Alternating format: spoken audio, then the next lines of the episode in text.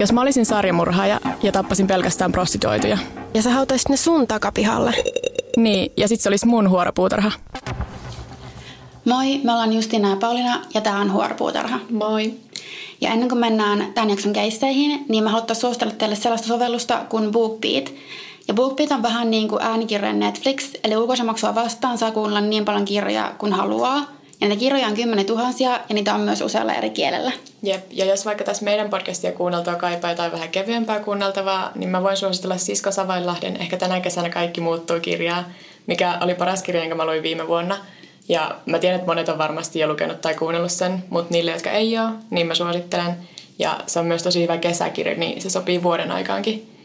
Ja just nyt mulla on BookBeatissä kesken Mia Kankimäen Naista, jota ajattelen öisin, joka on sekin tosi hyvä, niin mä voin suositella myös sitä. Ja meillä on myös nyt kaikille uusille asiakkaille alennuskoodi, jolla voi kuunnella kuukauden ilmaiseksi. Eli koodi on Huoropuutarha ja sen kuuntelun voi aloittaa osoitteessa bookbeat piste fi. Jep. Mennäksi jaksoon. Ja mun voi kertoa ensin. Eiks? Joo.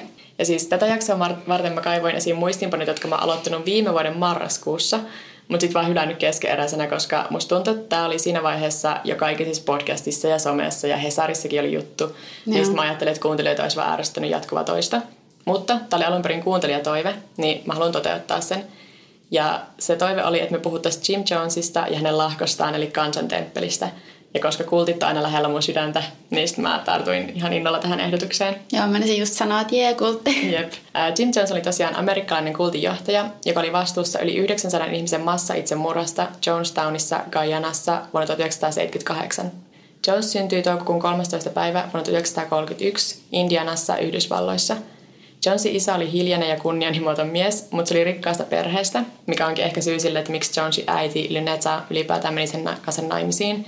Koska siis tämä Lynetta Jones oli erikoinen nainen. Se oli äänekäs ja paha suustaan ja erittäin menevä. Että vähän sen aviomiesän vastakohta. Joo. Et se oli jo ennen Jimin isää ollut jo kahdesti naimisissa, vaikka oli vasta kaksikymmentäviisivuotias. Se oli äänekäs ja sitten se järkytti kotikaupunkinsa muita asukkaita muun muassa pukeutumalla housuihin, vaikka oli nainen. Tämä oli tosiaan kolmekymmentäluvulla. Radikaalia. Joo. Ennen Jimin syntymää Lynetta myös kertoi, että se oli nähnyt unta, jossa enkeli kertoi sille, että se tulisi synnyttämään suuren ja mahtavan miehen. Eli on mahdollista, että Jim Jonesin tämmöinen messiaskompleksi ja nämä muut ongelmat ehkä vähän niin kuin sai tukea jo siellä ihan lapsuudessa. Sanoisin, että on aika hyvin ja mahdollista. Jones on itse kertonut paljon lapsuudestaan, mutta se, että mikä on totta ja mikä ei, jää vähän kaikkien omaan harkintaan. Että se, mikä todennäköisesti on totta, on, että Jones luki erittäin paljon, oli erittäin kiinnostunut uskonnosta ja erityisesti kuolemasta. Ja tämä sitten teki ystävien saamisesta vähän hankalaa. Jones pukeutui kouluun aina kirkkovaatteisiinsa, eli valkoiseen kauluspaitaan ja siisteihin housuihin, mikä myös oli vähän epäilyttävää muiden pikkulasten mielestä. Ja sitten tota, kerran se myös tappoi koiranpennun, mikä ei myöskään ehkä tehnyt sit silleen naapuruston suosituinta lasta. Ei. Joo. Tää menee vähän, tää, tää menee siis sarimurhia bingoa, mutta tota... Jep. Joo. Ja tää Jonesin kuolema-obsessio näkyy myös siinä, että se välillä etsi pienten eläinten ruumiita esimerkiksi teiden varsilta ja järjesti niille tosi teatraalisia hautajaisia koulun välitunnilla. Siis jos siinä oli taustalla, että se halusi, että jokainen eläin saa hautajaiset, niin se olisi ihan söpöä. Mutta tämä on Jim Jones, ei, se, ei siinä niin, ollut mitään sulasta ajatusta. Ei sitä oikein voi ajatella tolleen enää nyt jälkeenpäin. Yeah. Nämä vähän villimmät väitteet Jonesin lapsuudesta on, että Jones olisi osittain Cherokee, minkä kaikki muut sukulaiset on myöhemmin kieltänyt. Lisäksi Jones kertoo, että sen isä olisi ollut Ku Klux Klanin toiminnassa mukana, mikä periaatteessa olisi mahdollista, koska klaanilla oli tosi paljon toimintaa Indianassa tuohon aikaan. Mutta sitten se, että Jonesin isä olisi ollut siellä vahvasti mukana, on ehkä vähän värikynää. Koska se olisi vaan tosi hyvä lisää tähän tarinaan sitten, koska Jim Jones itse on myöhemmin niin paljon rasismia vastaan ja tekee niin kuin työtä tasa-arvon puolesta, niin sitten se olisi vaan hyvä tarina, kun se olisi isänsä vastakohta. Mm. Öm, ja siis sehän Jonesissa murheena onkin vähän ristiriitaista, kun se alun perin aidosti paransi ihmisten elämänlaatua, mutta sitten lopulta päätyi taivuttelemaan itsemurhaan. Että ei se ehkä lopulta sitten. Niin. Mä en oikein tiedä, mitä tuohon sanoisi. Mm. Mutta niin kuin mä jo mainitsin, niin Jones oli jo tosi nuorena tosi kiinnostunut eri uskonnoista. Ja teidänä se kiinnostuu erityisesti kirkoista ja uskon yhteisöstä, niin kuin uskonnosta sille organisaationa, jota yksi yksilö johtaa. Ja Jones alkoi vierailla sitten eri kirkkokuntien jumalanpalveluksissa, vähän sille uskontoshoppailla. Ja vuonna tuhatyhdeksänsataaviisikymmentäkaksi kaksikymmentävuotias Jim Jones aloitti harjoittelijapastorina, eli siis sillä ei ollut mitään koulutusta, mutta se sai vähän niin kuin tehdä saarnamiehen hommia paikallisessa metodistikirkossa, Mutta sitten se ei viihtynyt siellä pitkään, koska sen oman kertomuksen mukaan kirkko kieltäytyi päästämästä tummaihoisia kirkon jäseniksi. Samaan aikaan Jonesia alkoi kiinnostaa erityisesti seitsemännen päivän baptistit, koska se vieraili niiden tapahtumassa, jossa parannettiin ihmisiä rukouksen voimalla. Ja sitten se näki, miten sokeasti ihmiset usko siihen ja erityisesti, miten ihmiset oli valmiita lahjoittamaan rahaa kirkolle sen johdosta. Koska siis pohjimmiltaan Jim Jones oli ateisti, se on myöhemmin sanonut se äänenkin monen kertaa, että se ei uskonut mihinkään korkeampaan voimaan. Mutta se näki uskonnon semmoisena keinona rahoittaa näitä sen toimiaan, joilla se voisi parantaa yhteiskuntaa ja omaa elämäänsä, enimmäkseen omaa elämäänsä. Mm. Ja sitten tämä on se hetki, kun kansantemppelikultti saa alkunsa, koska Jim Jones päättää perustaa oman kirkon. Mutta miten tommonen tapahtuu, että se päättää vaan, että hei, mä perustan nyt oman, mistä se saa jotenkin toi alku on aina niin semmoinen hämärä. Joo, mutta Jim Jonesilla oli toki myös se, että se tietoisesti alkoi värvätä ihmisiä, jotka oli vähän niin kuin sorrettuna ehkä tai joita ei välttämättä päästetty muihin kirkkoihin. Niin. Ja sitten se myös teki paljon duunia. Se meni sille ovelta ovelle ja sitten ne perustit yli jotain vanhainkoteja, missä se teki niin kuin oikeasti hyvää työtä. Niin sitten ne vanhukset lahjoitti esimerkiksi siihen rahaa. Ja... Että se näki vaivaa perustaakseen kulttiinsa. Tämän kirkon perustushetkellä se ei kulunut selkeästi mihinkään uskontokuntaan, vaikka myöhemmin tämä kirkko sitten hyväksyttiin osaksi sellaista protestanttista liikettä kuin Kristuksen oppilaat, josta mä en ollut kuullut aiemmin. Ja tosiaan Jim Jonesilla ei ollut minkäänlaista teologista koulutusta, mutta sitten se oli lukenut paljon uskonnosta ja toiminut silloin saarnamiehenä hetken. Ja sitten myöhemmin se ihan virallisestikin vihitään papiksi. Eli kun mä sanon, että ei yhdistynyt niinku mihinkään uskontokuntaan, niin kyllä se nyt kristinusko oli niinku siellä pohjalla. Ja vaikka sitten Jim Jones itse myöhemmin jopa vahvasti kääntyy perinteistä kristinuskon jumalakäsitystä vastaan, niin kansantemppeli silti säilyttää teknisesti asemansa kirkkona aina. Mutta silloin viisikymmentä- ja kuusikymmentäluvulla tämä kansantemppeli vaikutti enemmän vain järjestöltä, joka halusi parantaa yhteisönsä oloja.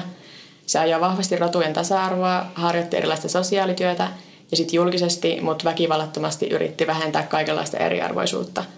Tässä vaiheessa Jones ja sen vaimo myös adoptoi useita lapsia. Ja kaikki tämähän kuulostaa niinku tosi hyvältä. Mm. Ja jos Jones olisi niinku jättänyt kaiken tähän ja vanhentunut rauhassa tämän sen sateenkaariperheeksi nimittämänsä perheen ja uskonlahkon kanssa, niin sitä muisteltaisiin ehkä ihan niinku eri tavalla nykyään. Mutta sitten seitsemänkymmentäluvun alussa Jim Jones alkaa jo lähemmin muistuttaa sitä hullua kultinjohtajaa, jona me se nykyään muistetaan. Että ihan aluksi alkoi tosiaan vieraantua kristinuskosta kokonaan, ja se julisti, että Raamattu on väline naisten ja vähemmistöjen sortamiseen, mikä okei, okay, mä voin vielä olla sun puolella. Mutta sitten seuraavaksi Jones, äh, Jones julisti itse olevansa uudelleen syntynyt Gandhi, Jeesus, Buddha ja Lenin. Okei, okay, tässä, tässä mennään jo vähän sivuraiteille. Tämä alkaa. Se alkoi myös profeetoida, että Yhdysvalloissa alkaisi ratujen välinen sota, ja lopulta koko maa tuhoutuisi ydinsodassa. Jones käytti jo tässä vaiheessa erittäin paljon amfetamiinia ja muita stimulantteja pysyäkseen hereillä ja skarppina päivät ja sitten unilääkkeitä pystyäkseen nukkumaan öisin, mikä vähän selittää niin kuin näitä sen kummallisia julistuksia. Mm. Ja siis koko tuossa kansantemppelissä alkoi semmoinen hirveä viilytys, että kuka pystyy työskentelemään eniten. Et toki se tuli ehkä sieltä, kun ne oli vahvat sosiaaliset ja kommunistiset niin kuin pohjat, niin sitten silleen tähän tosi paljon duunia ja ei nukuta ollenkaan ja tähän niin kuin esimerkiksi just Jones saattoi valvoa päiväkausia vaan julistamassa sanaansa ja esiintymässä niin kuin eri kirkoissa. Ja sitä pidettiin vaan semmoisena ihaltavana asiana. No. Se... Mutta eikö nykyään ole vähän semmoinen samanlainen viilitys, että kaikki on niin kuin silleen, influencerit on silleen, että joo, mulla on niin paljon duunia, että mä en ole ikinä vapaalla. Ja... Niin, koko ajan vaan hirveä hustle päällä. Niin, ja just kaikki on silleen, että kuka on väsynein, niin voittaa. Niin. Kohta meillä on seuraava kultti käsillä. Se, no... Influencerit on, no joo. Niin. Mä, äh, jos pitäisi veikata, kuka on seuraava kultinjohtaja, niin se Twitterin Jack on mun veikkaus. Eikö se nimi ole Jack sen Twitterin perusteella? En mä tiedä. Muistankaan mä väärin. No Twitterin perusteella joka tapauksessa. Mut joo, takas kansantemppeliin. Äh, Kansantemppeli kuitenkin keräsi yhä paljon uusia jäseniä, ja Jones kaverasi monien paikallisten poliitikkojen kanssa. Esim. San Franciscossa sillä oli niinku... Tavallaan siis ihan merkittävä poliittinen asema. Että se oli niinku ihan varteenotettava poliittinen vaikuttaja, mutta sitten tämä kaikki jää kyllä siis Jonestownin varjoon aika vahvasti. Ja joitakin ri- kriitikkoja kuitenkin myös löytyi. Että se, miksi kansantemppeli päätti muuttaa sinne Guyanaan, että miksi koko Jonestown perustettiin, luultavasti johtui siitä, että Jones sai tietää lahkosta lähteneiden kertoneen ystävilleen ja jopa toimittajille kaikesta siitä, mitä siellä lahkon sisällä tapahtui. Ja sitten Jones luultavasti pelkäsi, että sen toimet pysäytettäisiin, jos se jäisi Yhdysvaltoihin. Koska siellä alkoi olla semmoista emotionaalista pahoinpitelyä, että jos sä teit jotain sen kirkon vastasta, niin sua sitten niin kuin silleen haukuttiin koko sun seurakunnan edessä ja semmoista, että ei se enää ollut, kaikki ei ollut ehkä enää ihan vapaaehtoisesti mukana siinä. Joo. Ja sitten kun ne oli kuitenkin kaikki luovuttanut jo niin kuin rahansa tälle kirkolle, niin se oli myös vaikea lähteä. Jotenkin olisi ihan tosi super mielenkiintoista päästä silleen tommoseen, näkee vielä kärpäsenä katossa, että missä vaiheessa on lähtenyt tohon, että ihmiset ehkä alkaa vähän miettiä, että nyt tämä ei enää ole niin hyvä asia, mm. mitä tämä aluksi oli. Ja okei, mihin mä oon antanut kaikki rahani. Jep. Mut sitten Jonestown, eli tämä paikka, minne tämä kansantemppeli päättää siirtää itsensä ja kansansa, kannattajansa. Guyanan hallitus vuokrasi kansantemppelille alueen periaatteessa keskeltä viidakkoa, ja sitten vuonna tuhatyhdeksänsataaseitsemänkymmentäneljä kirkko alkoi asuttaa sitä aluetta. Paikka nimettiin Jonestowniksi, ylläri, ja sinne perustettiin semmoinen kommunistinen utopiayhteisö, missä kaikki olisi tasa-arvoisia ja ne eläisi rauhassa muuta maailmalta. Ja sitten vuonna tuhatyhdeksänsataaseitsemänkymmentäseitsemän massa muuttui sinne alueelle alkaa, ja noin yhdeksänsataa ihmistä muuttaa Kaliforniasta Jonestowniin. Niistä yhdeksänsataa asukkaasta noin kolmasosa oli alle seitsemäntoistavuotiaita lapsia, noin kolmasosa vanhuksia ja noin kolmasosa aikuisia. Ja kaikkien asukkaiden elämää kontrolloitiin tosi tarkasti, niin kuin kulteissa yleensä. Että ne asuu pienissä jaetuissa taloissa, työskenteli kuutena päivänä viikossa ja sitten sen pitkän, oliko se kahdeksan vai kymmenen tuntia pitkän työpäivän jälkeen osallistui vielä oppitunneille, joissa saarnattiin sosialismista tai sitten näistä Jonesin omista kummallisista uskoista. Että ei niillä ollut niinku vapaata sen työpäivän jälkeenkään, vaan mm-hmm. sitten se oli niinku uskonopetusta tai koulutunteja ylipäätään. Ja huonosti käyttäytyneitä lahkojäseniä rangaistiin fyysisesti tai eristämällä. Esimerkiksi lapsia rangaistiin laittamalla ne yöksi kaivon pohjalle. Oliko ja siellä kaivossa vettä? Mä oletan, että ei. Jonestownista ei luonnollisesti myöskään saanut poistua ilman etukäteen haettua lupaa Jonesilta. Ja jos yritti karata, niin sitten saatettiin päiväkausien ajan antaa niin paljon rauhoittavia lääkkeitä, ettei ollut enää toimintakykyinen, eikä pystynyt yrittämään karkaamaan uudelleen.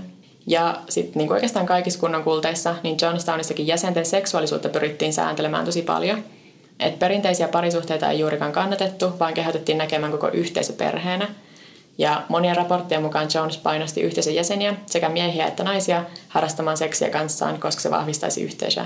Totta kai. Ja kulteissa tämä on kyllä aina semmoinen, että joo, että hei, me ollaan kaikki yhtä suurta perhettä, mikä oikeasti tarkoittaa ehkä vähän tai vähän vähemmän tai enemmän kärjistetysti sitä, että naiset on tyylin vapaata riistaa. Niin. Ja siis tämä Jones oli vielä semmoinen, että se miehet kokee, että niillä on oikeus kaikkiin naisiin, koska hei, me ollaan perhettä niin. Ja halänpälän. Tästä oli kyllä vähän semmoinen, että koska Jones oli niinku se isähahmo, niin sillä mm. oli oikeus kaikkiin, mutta sitten se tykkäsi tosi paljon viedä esim. Toisilta miehiltä niinku niiden vaimon, vaikka siis toki vaimokäsitettä ei sitten enää tuolla silleen kannatettu, mutta se käytti sitäkin niinku silleen vallan välineenä. Ja sitten se saattoi, niinku, jos meillä oli joku kokous, niin se saattoi siellä kertoa kovan äänen, että keitten kaikkien niistä naisten kanssa hän on maannut niinku sille kaikkien edessä. Että se myös niinku sille fleksasi sillä, että ne oli kumppaneita vielä niinku omaan kulttiinsa sisällä. Mutta oliko se sitten niille naisille, tai pitikö se kokea semmoisena ylpeyden aiheena? Ehkä, en mä oikein tiedä. Sitten myös, se on ikävä, kun siis Jonestownissa myöhemmin siis syntyy tosi paljon lapsia, mutta sitten siellä myös äh, pakotettiin myös aborttiin välillä. Mikä oli varmaan tosi turvallinen. No joo. Sitten semmoinen vähän erikoinen yksityiskohta on se, että kansantemppelin sisällä syntyneet lapset erotettiin aina niiden biologisista vanhemmista ja annettiin jollekin toiselle parille hoidettavaksi. Että kukaan ei kasvanut niinku omien biologisten vanhempiensa kanssa. Miksi? Varmaan, niinku, että ei luota sitä perinteistä ydinperhettä, vaan haluttiin luoda enemmän semmoinen yhteisö. Oliko sitten sillä, että jos syntyi suunnilleen samaan aikaan kaksi lasta, niin ne vaan silleen, hei, vaihdetaan? No varmaan.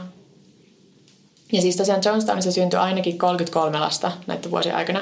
Ja sitten tämä ja toi aiempi lasten erottaminen vanhemmistaan johtaakin siihen, että syntyy useampia huoltajuuskiistoja ja riitoja siitä, että kuka saa viedä lapsen lähtiessään tai yrittäessään lähteä pois Jonestownista, mikä sitten herättää huomiota niinku sen ulkopuolella ja Yhdysvalloissa, koska ne vanhemmat sitten tulee Yhdysvaltoihin ja ne totta kai haluaisi viedä lapsensa mukanaan, mm. mutta se ei sitä enää onnistunut. Ja huoltajuuskiistojen lisäksi kansantemppelin vastustajat alkoi painostaa viranomaisia aloittamaan tutkimuksia muistakin mahdollisista rikoksista. Et monet uskoo, että ihmiset ei asuneet Jonestownissa enää vapaaehtoisesti, vaan oli siellä vankina.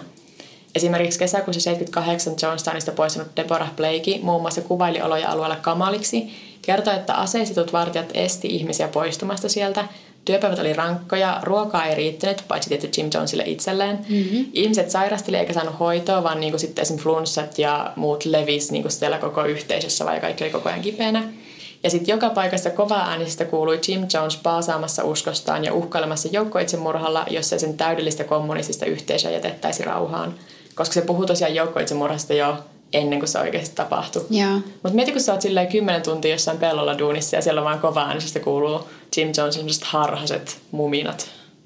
Jep, ja sä oot kumminkin todennäköisesti jossain vaiheessa ollut silleen, että joo, tää on mulle se oikea juttu. Tähän mm. mä haluun, tälle mä haluan omistaa elämäni ja rahani ja muuttaa tänne. Ja... Niinpä. Ja mä, vaikka mä niinku tiedän, mitä tästä tulee käymään, niin mä oon silti koko ajan vaan niinku järkyttynyt kaikesta tästä. Ja tosiaan tätä joukkoitsemurhalla uhkailua pidetään semmoisena Jonesin harhaisena sekoiluna tai korkeintaan bluffina, koska ei kukaan uskonut, että niin voisi oikeasti käydä. Mm. Että Jonesin oma terveys alkoi samaan aikaan myös rappeutua, sen näköhuononi, se kärsi useamman pienen halvauksen, se ei myöskään pystynyt nukkumaan vaan valva päiväkausia, mutta se ilmeisesti edelleen käytti suurissa määrin sekä useita eri stimulantteja, L S D:tä että rauhoittavia, joten no ihme, jos ei nukuta, kun sä oot kokea vaan semmoisella, mä tiedän, kemikaalikoktail-ajelulla, missä ihan sekaisin. Mutta koko tämän ajan Guyanan hallitus oli kuitenkin Jonestownin puolella ja esimerkiksi Yhdysvaltojen suurlähetystä siellä kieltäytyi valitsemasta puolta ja kieltäytyi niinku painostamasta Jonestownia millään lailla. Joten ihan yksittäiset henkilöt sitten joutui tavallaan johtamaan tätä Jonestownin tutkimista. Et Eli yks... periaatteessa kuka tahansa voisi aloittaa tommosen kultin ja niin kuin lähtee rakentamaan tuommoista. No oli tästä vähän, että sekin, että kun siis Guyana oli silloin erittäin sosialistinen maa, ja sitten tämä oli niin kuin sosialistinen utopia-yhteiskunta, niin mm. niillä oli vähän niin kuin eri intressejä sillä, että ne katsoi, että ehkä ne on hyviä tyyppejä. Plus äh, Jonestown oli siinä rajalla, missä on Venezuelan ja Guyanan raja, ja sitten niillä oli siinä niin kuin rajakiistaa, niin sitten Guyana ajatteli, että se rauhoittaisi niitä oloja, jos siellä olisi Yhdysvaltoja, yhdysvaltalaisia läsnä, vaikka ne olisikaan niin kuin oikeasti mikään suurlähetystä. Ne oli vaan tuommoinen... Niin, mutta jos suurlähetyskin oli sillä, että joo, me pestään meidän kädet tästä hommasta, niin. Että antaa mennä. Joo, vaan. Mutta siis tämä ei ollut mikään vahinko, että ne oli Guyanassa, että se joo. oli kyllä tarkasti valittu se paikka, mä en tiedä. Mutta varmaan olisi kyllä vieläkin joku paikka, jos ruvetaan vaan tutkimaan, että minnekä me saataisiin perustettua kulttia. Kyllä, niitä kultteja varmaan löytyy vaikka mistä vieläkin. Joo, mutta tosiaan yksittäiset henkilöt sitten joutui johtamaan tätä tutkimista, ja yksi näistä henkilöistä oli kongressiedustaja Leo Ryan, joka kiinnostui Jonestownista ja tästä konfliktista, ja päätti lähteä henkilökohtaisesti tarkistamaan alueen olot syksyllä tuhatyhdeksänsataaseitsemänkymmentäkahdeksan. Öö, tosiaan Ryan ja joukko muita asioista kiinnostuneita, pari toimittajaa ja sitten joitakin siellä Jonestownissa asuvien huolestuneita sukulaisia saapui pienten ongelmien jälkeen Jonestowniin marraskuussa tuhatyhdeksänsataaseitsemänkymmentäkahdeksan. Ensin niitä ei meinattu päästä sinne tietenkään, koska ne halusi suojella sitä, että millaiset olot siellä on, ei ne halua sinne toimittajia. Mm. Mutta sitten kun nämä lupasivat tulevansa rauhassa ja että ne vaan haluaa nähdä, minkälainen ihana utopia se on, mistä ne päästettiin. Ja vierailu tuntui sujuvan aluksi ihan hyvin, että niillä järjestettiin illalliset ja erilaisia esityksiä. Mä en oikein ikinä saa selville, minkälaisia esityksiä, ehkä jotain tanssia. Ja sitten nämä mukana tulleet sukulaiset pääsi tapaamaan niitä läheisiään. Mutta sitten seuraavana päivänä joukko saa kuitenkin selville, että on useita ihmisiä, jotka haluaisivat lähteä niiden kyydissä pois sieltä Jonestownista. Ja Ryan sanoi, että totta kai kaikki halukkaat voi lähteä meidän lentokoneen kyydissä. Ja paino tosiaan sillä, että kaikki halukkaat voisi lähteä, koska yksi mukaan haluista oli Larry Layton, joka oli aiemmin ollut tosi lojaaliselle liikkeelle ja läheinen luottamushenkilö Jonesille. Ja muut lähtijät oli heti tosi epäluuloisia tätä niin kuin Laytonin mukanaoloa kohtaan. Mutta kuitenkin seuraavana päivänä seurue ja kaikki halukkaat lähti läheiselle kiitoradalle, minne oli tilattu kaksi lentokonetta ja pakkautui niihin. Samalla kun ihmiset oli nousemassa koneisiin, kiitoradalle ajoi kuormuri, jonka lavalla oli porukka Jonestownin turvallisuudesta vastanneita kultin jäseniä, jotka avasivat tuleen kohti karkureita. Samalla hetkellä myös se Larry Layton, joka oli sisällä koneessa, otti esiin aseen. Aikomuksenaan ampua sisällä olleet, mutta se onnistuttiin taltuttamaan ennen kuin kukaan haavoittui kuolettavasti. Koneen ulkopuolella olleista kuoli viisi ja haavoittui usea. Kuolleiden joukossa oli kongressiedustaja Ryan, mukana tulleita kuvaajia, sekä Patricia Parks, joka oli yksi Jonestownissa juuri karanneista. Se oli jo nousemassa lentokoneeseen. Pääsikö ne koneet sitten lähtemään? Öö, joo, mun mielestä ne, missä se Larry Layton oli, ne kyllä sitten pääsi. Joo, mä en edes tiennyt tommosesta.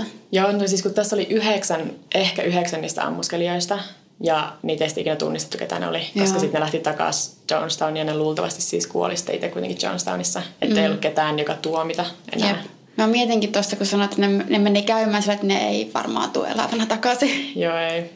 Samaan aikaan, kun tämä kiitolata ammuskelu tapahtui, niin Jonestownissa keräännyttiin pitämään kriisikokousta, johon kaikkien yhteisön jäsenten tuli osallistua. Tästä kokouksesta on neljä, noin neljänkymmenenneljän minuutin mittainen tallennus, jonka varmasti monet on kuullut. Se löytyy YouTubesta ja Wikipediasta. Mutta tiivistettynä siinä kokouksessa Jones kertoi seuraajilleen, että yhteisö oli kriisissä, kaikki oli lopussa ja ainut keino välttää kauhea tulevaisuus olisi joukkoitsemurha. Että tappamalla itsensä ja lapsensa ihmiset voisivat valita oman tiensä ja suojella lapsiaan siltä, mitä niistä kasvatettaisiin, kun ulkopuoliset tulisivat ryöstämään ne vanhemmiltaan. Että jos yhteisö ei kerran voisi elää rauhassa, niin ainakin he voisivat kuolla rauhassa. Ja tämän saarnan aikana Jonesin avustajat sekoittivat suuren määrän kaliumsyanidia ja erilaisia rauhoittavia mehujuomaan suuressa metalliastiassa. Ja mä nyt aion sanoa tämän, vaikka ei ole oikeasti mitään väliä. Eli teknisesti se, mitä ne joi, ei ollut Cool Aidia, vaan sen brittiversiota Flavor Aidia. Okei. Okay. Siis mulla kesti tosi pitkään, niin mä tajusin, että jos ihmiset sanoo drink the Cool Aid, no. että ne tarkoittaa tätä. Joo, siis siitä on kuvia, että siellä Jonestownissa on aiemmin ollut sitä Cool Aidia, mutta sitten kun sille tuli lisää ihmisiä, niin niiden piti siirtyä helpommin saatavilla olevaan Flavor Aidiin. Tämä on semmoinen trivia-tieto, mikä sille mua vähän ällöttää kertoa, koska musta tuntuu, että mä oon semmoinen teknisesti. Mutta Mut ehkä koska se on niin semmoinen kuuluisa mm. asia tuohon liittyen tai tunnettu asia tuohon liittyen. Niin. Mm. Öm, selvityjen mukaan ihmiset aluksi oli niin vapaaehtoisia juomaan sitä myrkkyä ja juottivat sitä lapsilleen. Et siis lasten oli kaikkien tarkoitus juoda ensin. Mutta sitten noin viiden minuutin jälkeen, kun muut näki myrkyn vaikutukset, niin osa alkoi olla vähän vastahakoisia.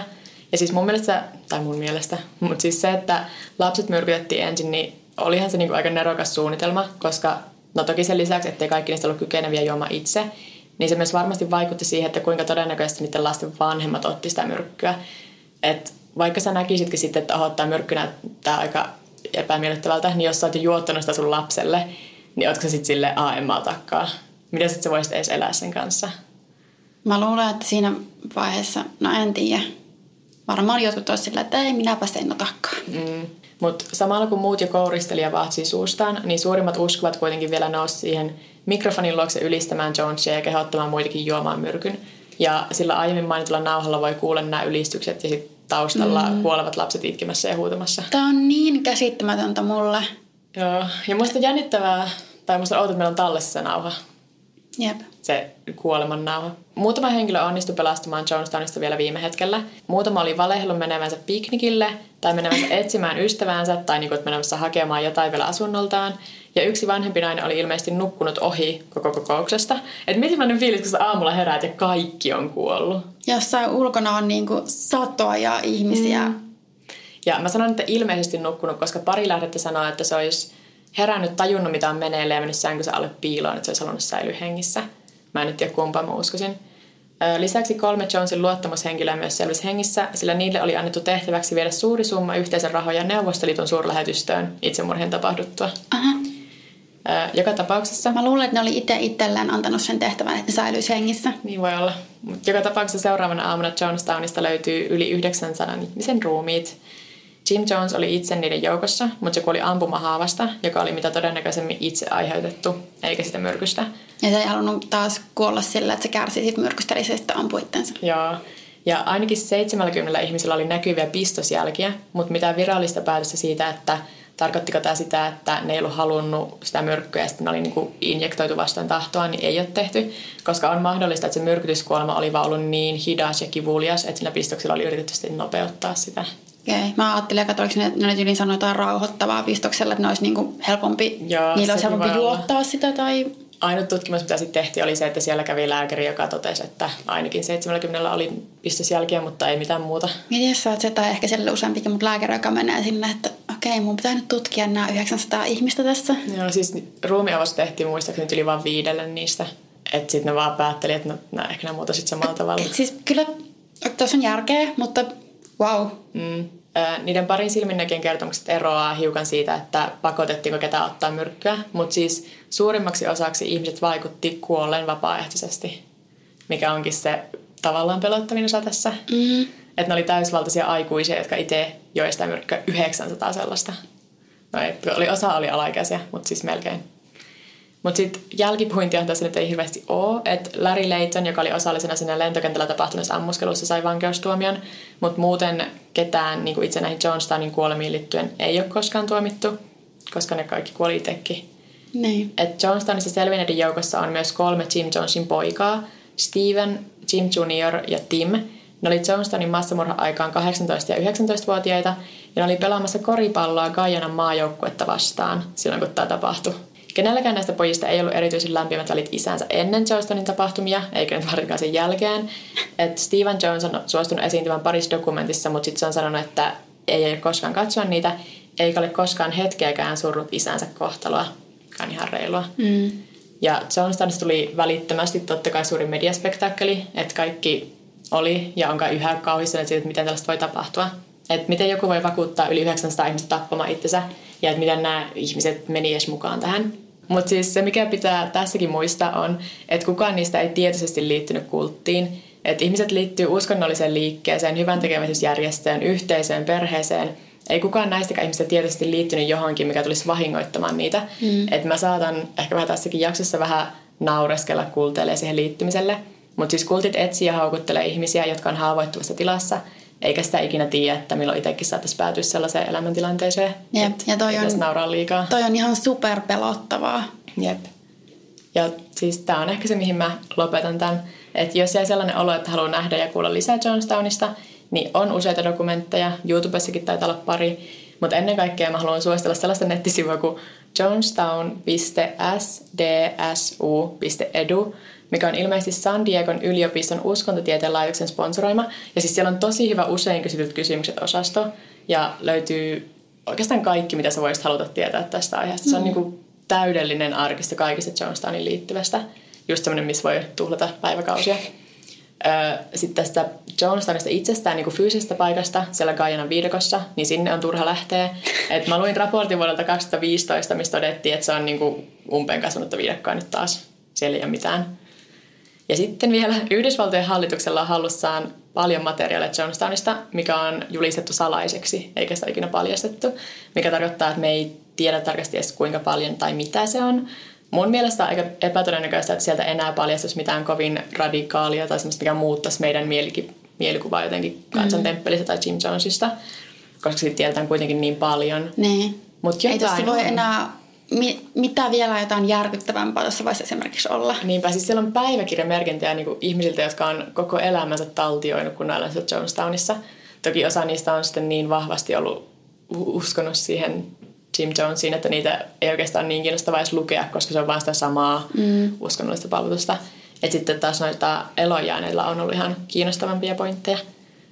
Ja sitten tokihan se, kun sieltä on se nauha, mikä on neljäkymmentäneljä minuuttia, niin monen ihmisen viimeiset hetket. Joo, se koopäistä. Tämä oli Jim Jones ja Jonestown. Toivottavasti sekä toivoi tätä, niin kuuntelee vielä. Koska tästä on vähän aikaa, kun se toivoi tätä, niin se voi olla, että se on jo luovuttanut. Joo, sitten jotain ihan muuta, mutta myös vähän jotain samanlaista. Eri, eri. Eli mä puhun tästä Sharon Lopatkasta, jonka toiveena oli tulla murhatuksi. Aha, okei. Okay. Tässä keisissä on joitakin yhtäläisyyksiä tuohon Armin Meiwesiin, mm. mistä sä kerroit joku aika sitten. Tosin siis Sharon oli tässä tapauksessa tämä uhri, jos niin voi sanoa. Kai voi. Ja tämä juttu on enemmän sen näkökulmasta. Okay. Eli Sharon Lopatka oli kolmekymmentäviisivuotias kuollessaan kuudestoista lokakuuta yhdeksänkymmentäkuusi. Ja siinä tämä Lopatka oli elänyt elämäänsä jo useamman vuoden suurimmaksi osaksi internetissä. Ja vaikka internet ei nyt vielä yhdeksänkymmentäluvulla ollut mikään kauhean suuri ja ihmeellinen asia tai laaja, niin Lopatka oli hyvin aktiivinen Usenetin eri, ke- eri keskusteluryhmissä. Ja jos mä ymmärsin oikein, niin tämä Usenet toimii tai toimi vähän samalla periaatteella kuin esimerkiksi nykyään Reddit. Et siellä oli useampia tämmöisiä niin kuin subredditin tyylisiä alakeskusteluryhmiä. Anteeksi, olen milleniaali, en, en tiedä tästä sen tarkemmin. Mä oon syntynyt yhdeksänkymmentäluvun puolessa välissä, mulla ei hirveästi ole niin muistikuvista, miten Ysäri internet toimii. Mut joo, ja se on ilmeisesti, se on vieläkin kyllä niin kuin olemassa, mutta se oli aktiivisimmillaan yhdeksänkymmentäluvulla. Ja tota, Lopatka muun muassa harjoitti liiketoimintaa näillä, näillä keskustelualustoilla ja sen netin kautta, että se möi esimerkiksi sisustusoppaita ja median palveluita. Ja se oli tosiaan aktiivinen niissä Usenetin eri uutisryhmissä.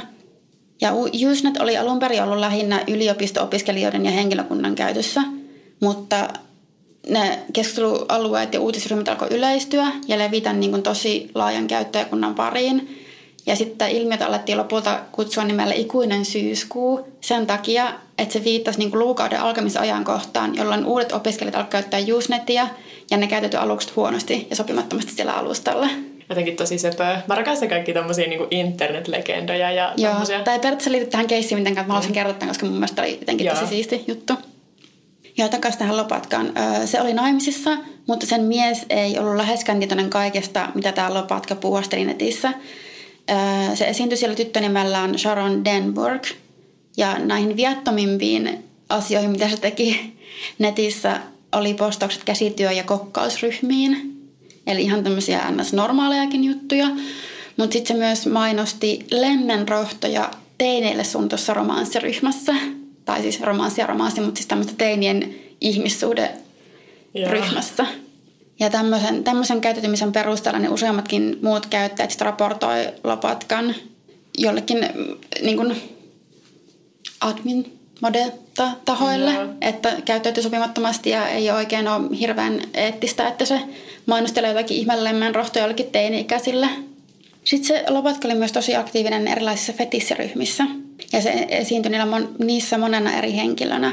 Yhteen viestiin se kirjoitti nimimerkillä Nancy C viisi neljä neljä ja kertoi olevansa kaksikymmentäviisivuotias, satakuusikymmentäkahdeksansenttinen, viisikymmentäviisikiloinen blondi. Ja että olisiko kukaan kiinnostunut ostamaan sen käytettyjä alushousuja ja sukkahousuja. Ja se korosti, että tässä ei ollut kyseessä mikään vitsi tai internethuijaus. Että se olisi oikeasti niin kuin haluaisi käydä kauppaa.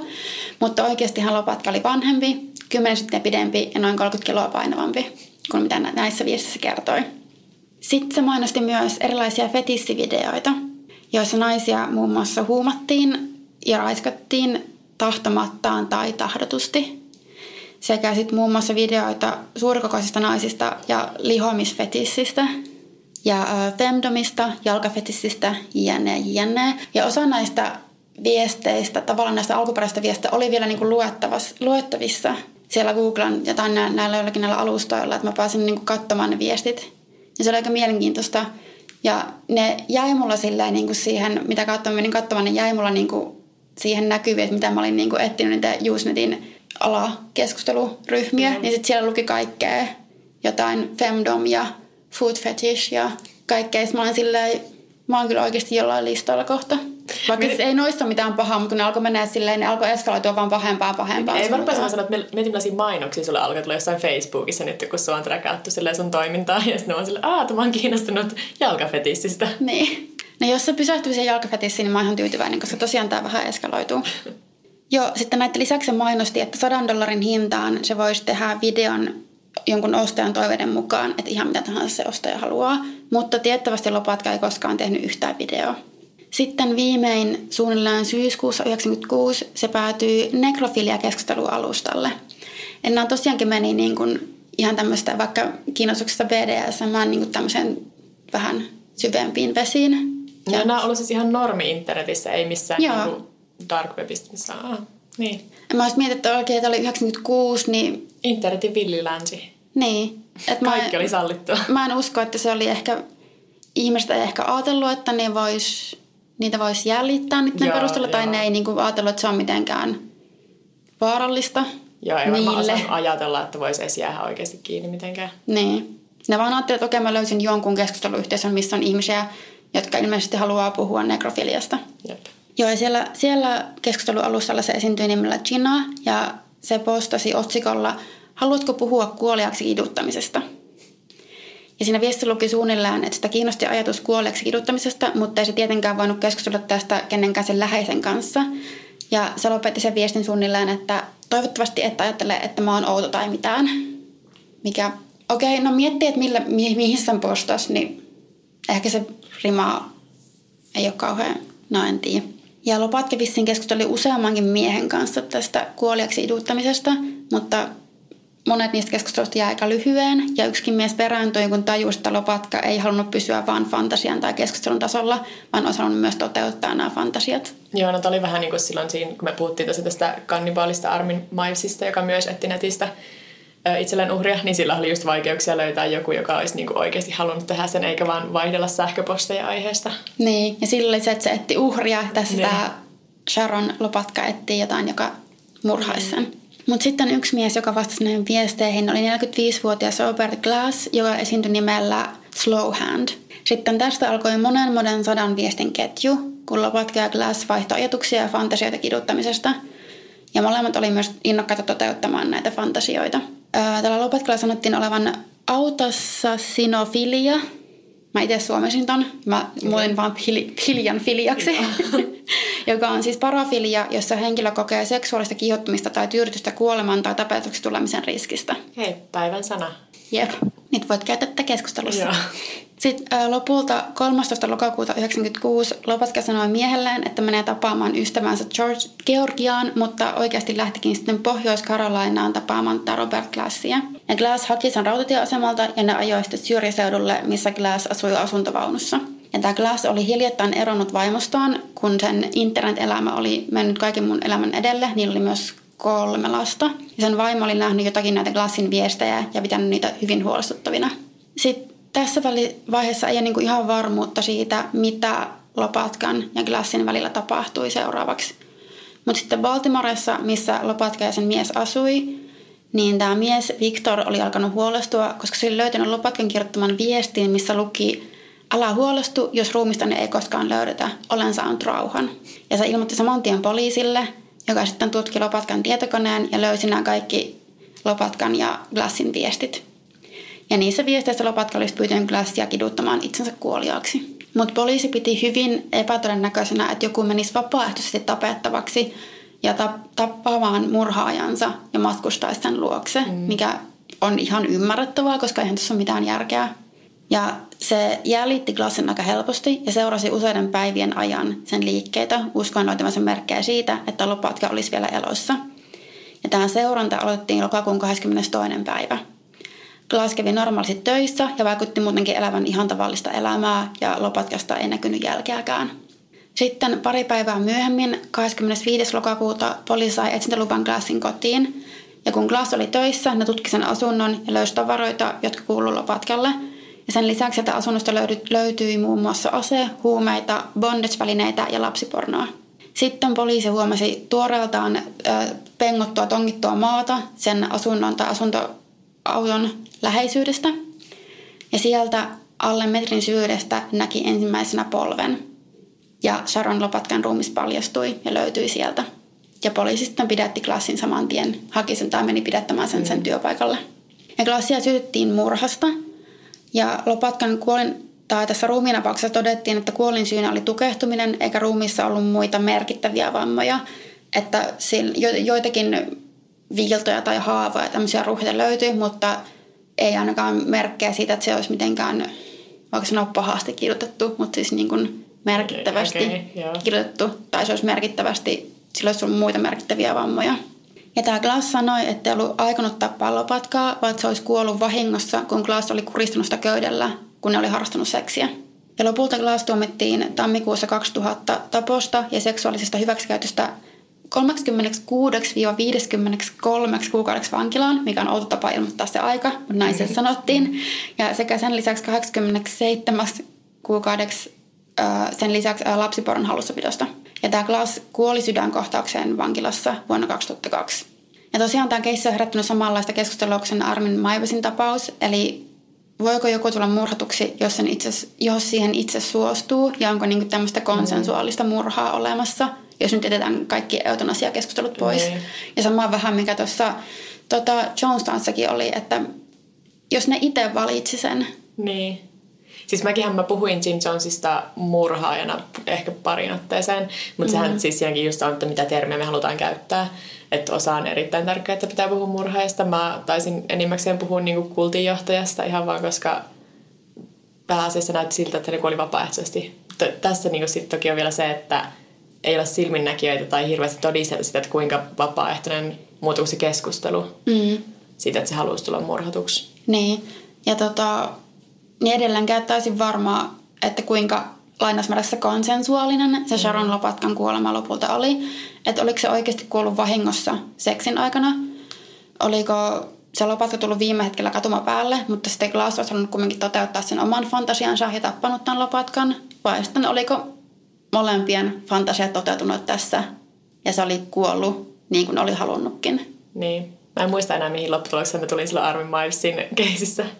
Joo, mä tässä tota, päädyin lukemaan Wikipedia-artikkelia Consensual Homicide. Ja siinä oli just mainittu tää keissi sekä sitten toi Armin Meiwes. Että... Kai mä olin sitä mieltä, että mitään lakia ei kyllä pidä tulla muuttamaan sille, että tämmöinen mahdollistetaan, koska sitten tulee liian harmaata aluetta. Niin. En tiedä.